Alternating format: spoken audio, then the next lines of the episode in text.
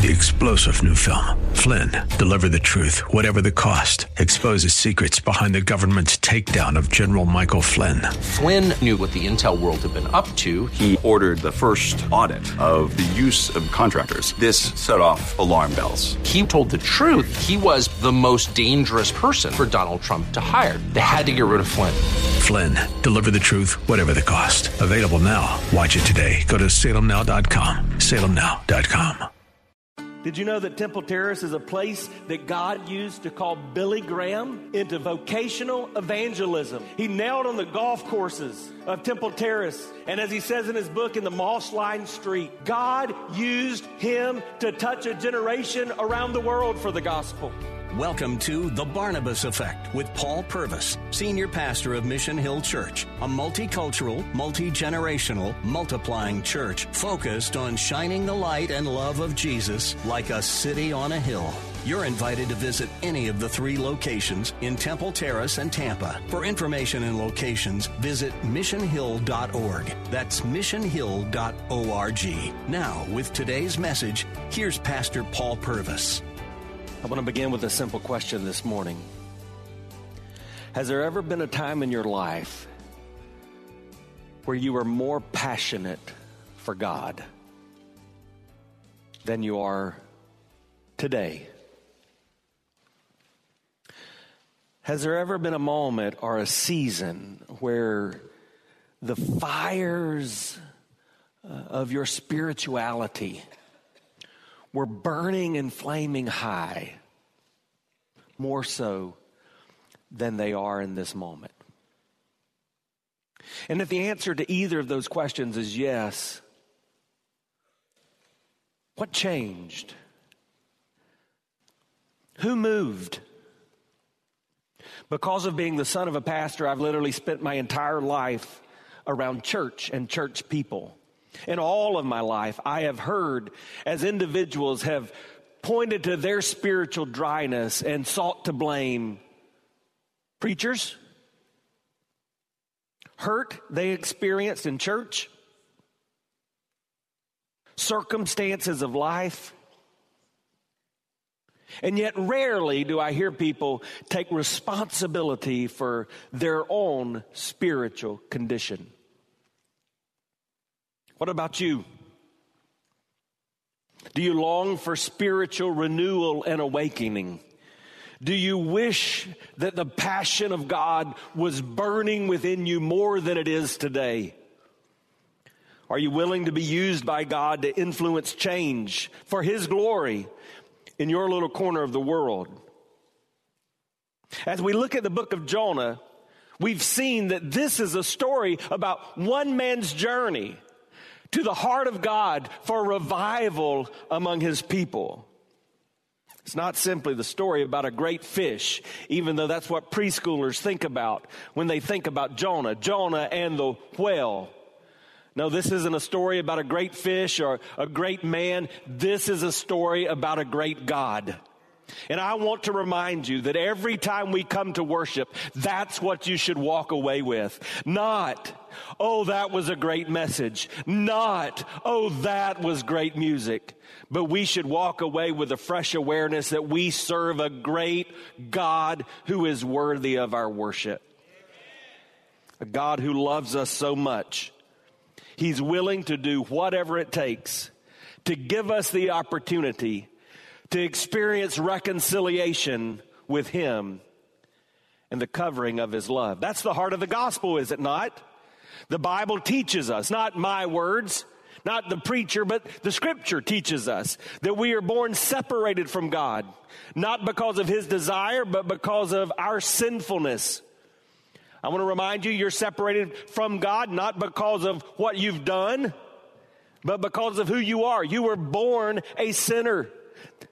That's not the way God created it. But in the beginning, we fell. Mankind fell into sin. And so you and I are born with this natural inclination to sin. We do things that God says we should not do. We don't do those things that God says we should do. And that sin separates us from God. And from Genesis to the book of the Revelation, we see that God's response to sinfulness is always the same. It must be punishment, punished. Our sin angers a holy God.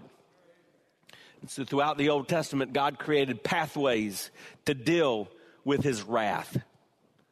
The pathways in the Old Testament always involved his people sacrificing to him. It was usually through the shedding of blood of an animal at an altar. That shedding of blood would, in the eyes of God, atone for the sinfulness. It would make right the sinfulness of those men and women, those boys and girls in that moment in time. But it didn't solve the problem for all of creation. But in the story, in the life, in the death, the burial, the resurrection of Jesus, we see that sin dealt with once and for all. Because the Bible says in John 3:16 that God so loved the world that he gave his only son Jesus that whosoever believes in him would not perish but have forever life. See, Romans 5 8 tells us that God demonstrates his love for us. He shows us his love in that even though we are still sinners, Jesus Christ dies for us. And when Jesus died on the cross, he bore the punishment for our sin. He took the wrath of God that was aimed for you and me. That is the heart of the gospel. That's why every time we gather on Wednesday evening right here in this room for what we call house of prayer, one of the things we do is come to the table of our Lord. We celebrate the Lord's Supper because it's a reminder of the death of Jesus and all that that means to us. Well, Jonah is an Old Testament pointer to the gospel of Christ. Everything in God's Word points to Jesus. And we find it no more clearly than in the message in the book of Jonah. So, as we continue this story in Jonah today, I want you to understand the miracle of Jonah is not what happened after he was swallowed by a fish. The miracle you're going to see today is what happened after an entire city was swallowed up in revival. Have you heard about revival? Now, I grew up, as I told you, a preacher's kid. So when I was growing up, we would hold an event called revival about twice a year. And what that would mean is a special preacher would come in, sometime a special singer would come in, and, and, and we would go to church on Monday night, Tuesday night, Wednesday night, Thursday night, Friday night. I vaguely remember a few times where we held revival for two weeks. Then we kind of went down to Monday through Wednesday. and, and then it kind of went away. And I think part of the reason it, it went away is because we recognize that just having an event was not a recipe for revival. But throughout history, there are glimpses of spiritual awakening and revival. In the early 1700s, a man by the name of Jonathan Edwards began to preach. And historians tell us that he just read his sermon and it was not a feel good message. This was the title Sinners in the Hands of an Angry God. But historians tell us that he read his sermon and the Holy Spirit of God so convicted people who listened about their sinfulness in the presence of a holy God and their need for repentance that revival began to sweep through the land. You may have heard of another name that God used later in the 1700s. His name was John Wesley. I had a chance to, again, this summer go and to pray in John Wesley's prayer room there in London. And just to think about how God used this man who had once been a slave trader, he, he used him as an abolitionist to help stop the slave trade there in England as he influenced a man by the name of William Wilberforce. But he, as he committed himself to prayer and some of those simple disciplines, or as he called them, methods of the faith, recipes for revival, if you will, God began to, to spring up revival there in the land. And he did it through people like George Whitefield. He did it throughout history. In the 1800s, as a man named Jeremiah Lanphier here in the United States began to uh, understand the importance of prayer. And really, it began even as college students began to just pray and seek the heart of God and ask God to do something that only He could do, to move in a way that only He could move.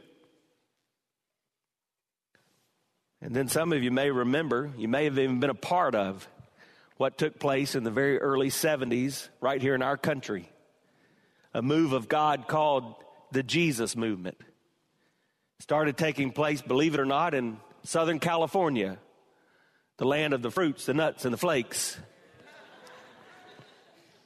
And hippies began to hear the message of Christ. And here's the truth some of the great preachers of the gospel in our country today came to Christ during that Jesus movement, and they're now in their mid 60s, and they've been testifying to the goodness of God for all these years.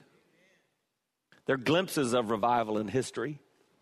And you know what we saw when revival took place in each of these times? Society began to change. We began to see it just happened. Bars began to shut down in the 17 and the 1800s. And even in the midst of the sexual revolution in the 1970s, we, we see people turn to God and begin to put away with immorality in their life. We saw that God was doing things that only He could do. So I would ask you do you yearn for that kind of revival in your life? And maybe I should ask us this do you learn for that, yearn for that kind of revival in our land? I need you to understand today, and please listen carefully. In fact, I'm going to ask you not to respond verbally or otherwise. Just listen.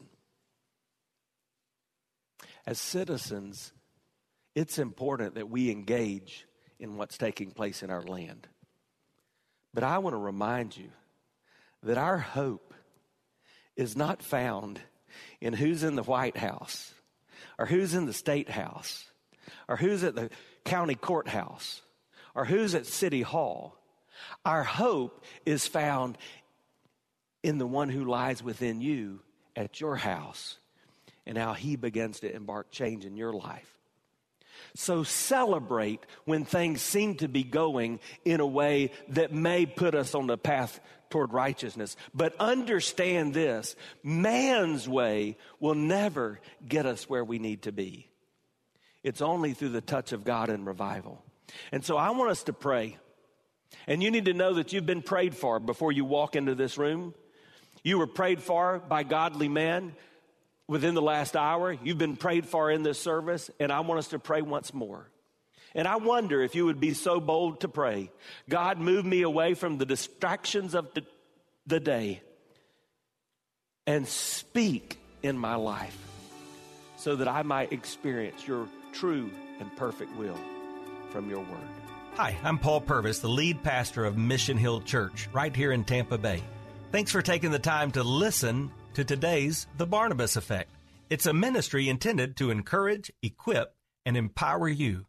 You may not know this, but this ministry is made possible because of the generosity of listeners like you. We are able to be on the air because listeners like you are gracious and give to this ministry. Would you consider making a gift today? It would be our honor to send you a gift, a resource, as a result of your gift of any size. And you can make that gift by going to missionhill.org and clicking on the banner that says The Barnabas Effect. That will direct you to a simple way that you can give right there online. Thanks again for listening to The Barnabas Effect today. And now we continue with our message. Father, in the name of Jesus, I ask you, do what only you can do for your glory. I need revival. We as a church need revival.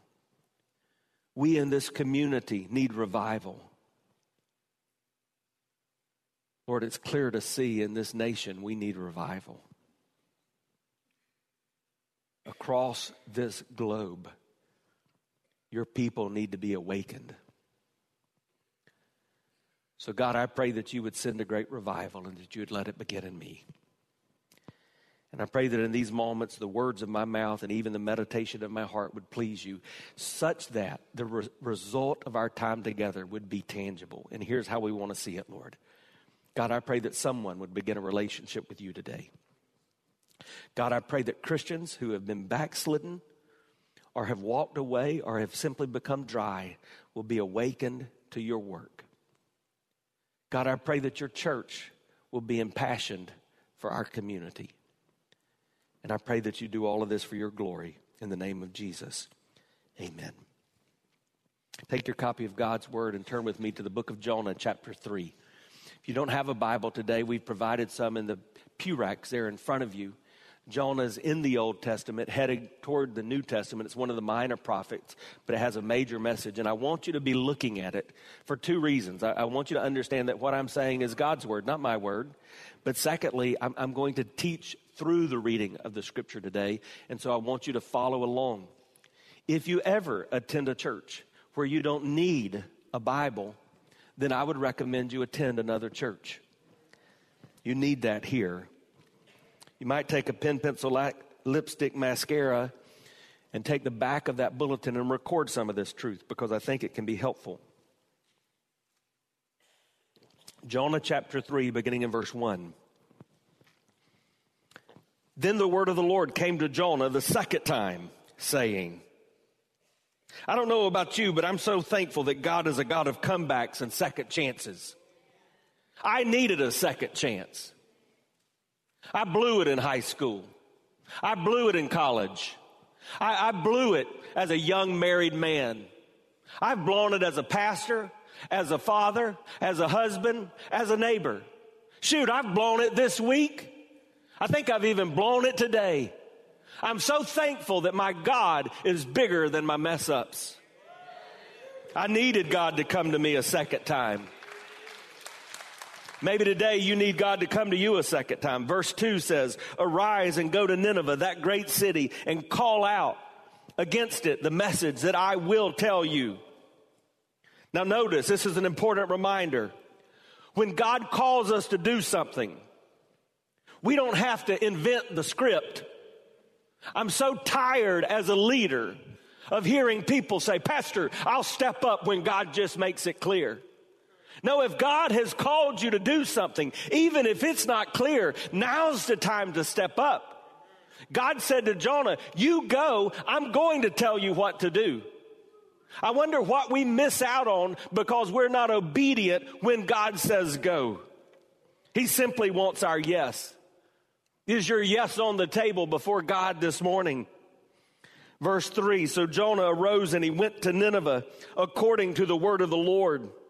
Now, Nineveh was an exceedingly great city. It's three days' journey in breadth. That's telling us how big of a city this is, but we also know it was an evil city. We're told that the Ninevites, who were Assyrians, the king was an Assyrian, and, and there in that place that today was Mosul, Iraq, also still a dangerous place, the Assyrians would take their enemies out into the desert. They would bury them up to the neck and leave them there to die. If they didn't think they were suffering enough, they would take a stake and they would drive it through the tongue of the person buried in the desert. So they would just be left there to suffer. That's where God told Jonah to go, according to the word of the Lord.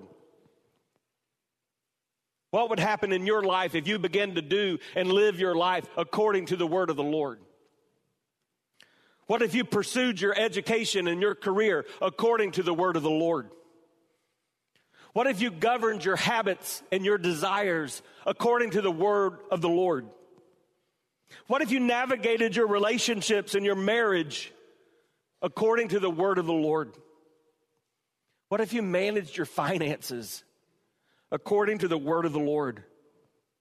Are you living your life according to the word of the Lord? Because if you're not, then by default, you're living your life according to your words and your will, and that is not a successful way to go. In verse 4, Jonah began to go into the city, going a day's journey, and he called out, Here's his message Yet 40 days and Nineveh shall be overthrown. Five Hebrew words were told 40 days and Nineveh shall be overthrown. Not exactly a message of hope. It's a message of doom. It's a message of God's wrath. As I mentioned ago, I want you to understand that God is still a God of wrath. You need to hear this. I've tried to make sure you hear, have heard today that God loves you. He can never love you more than He already loves you. He will never love you less than He already loves you. But His love does not negate His wrath over sin. Sin angers Him. Why? Because He's a holy God. That's why we sing, Holy, Holy, Holy, Lord God Almighty. There's no one like Him. We're not like him. No matter how powerful we become, no matter how smart we are, no matter how sex- successful in the world's, world's eye we become, we are not God. And we fall short of his design. And every time we fall short, it angers him. So that message that Jonah began to preach is a message that probably needs to be heard more today.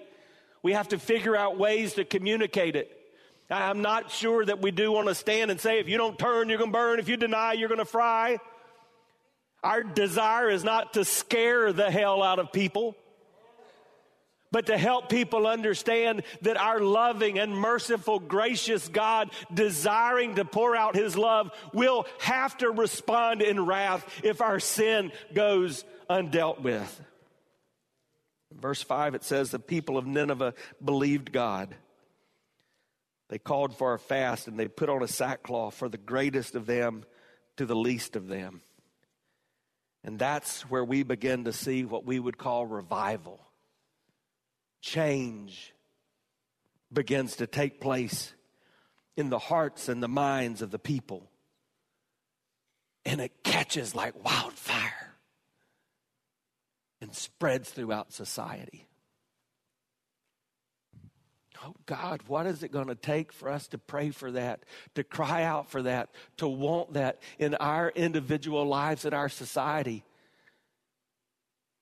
As scary and frightening as it is for me as a vocational pastor to say this, please hear me. If we don't want that, why are we going through the motions?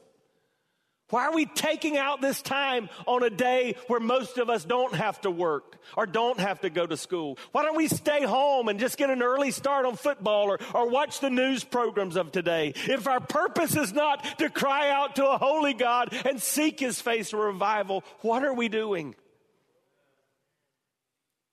The people of Nineveh heard the message of truth and there was total societal change. We're not good at that. You know what we're good at? We're good at pointing out who else needs to change. And so the truth is, many of those that we label as the ones who need the gospel the most don't even darken the doors of our churches because they don't feel like they're going to be welcomed. They feel like they're going to be shunned, and they may even be told, Get out of my seat by a churchy looking and acting person.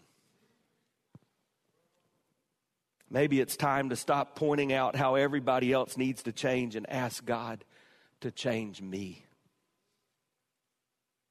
What would happen if we just said, God, start it in me? Notice what happens next, and you'll see. Verse 6 The word reached the king of Nineveh, and he arose from his throne. He removed his robe, he covered himself with sackcloth, and he sat in ashes. After the people of the land experienced change, then the king arose and began to change. I think we've got it backwards we have our hopes in some leader that we know is imperfect and sinful, just like us, to come along and take us into a promised land when God is not saying to us, hey, your hope is in a leader. He's saying, your hope is in me. And when you as individuals, when we as individuals begin to understand that and turn to God, when the church begins to actually look like the church called the bride of Christ, then scripture teaches that even leaders wake up and begin to notice the difference. See the power of influence. The people were changed, and then the leader. Could it be that we moan and groan for change at the White House, at the State House, at the courthouse, at City Hall, when the change is needed in our house? Could it be that God doesn't always give us the leaders that we want because we're not giving Him the lives that He desires? What would happen?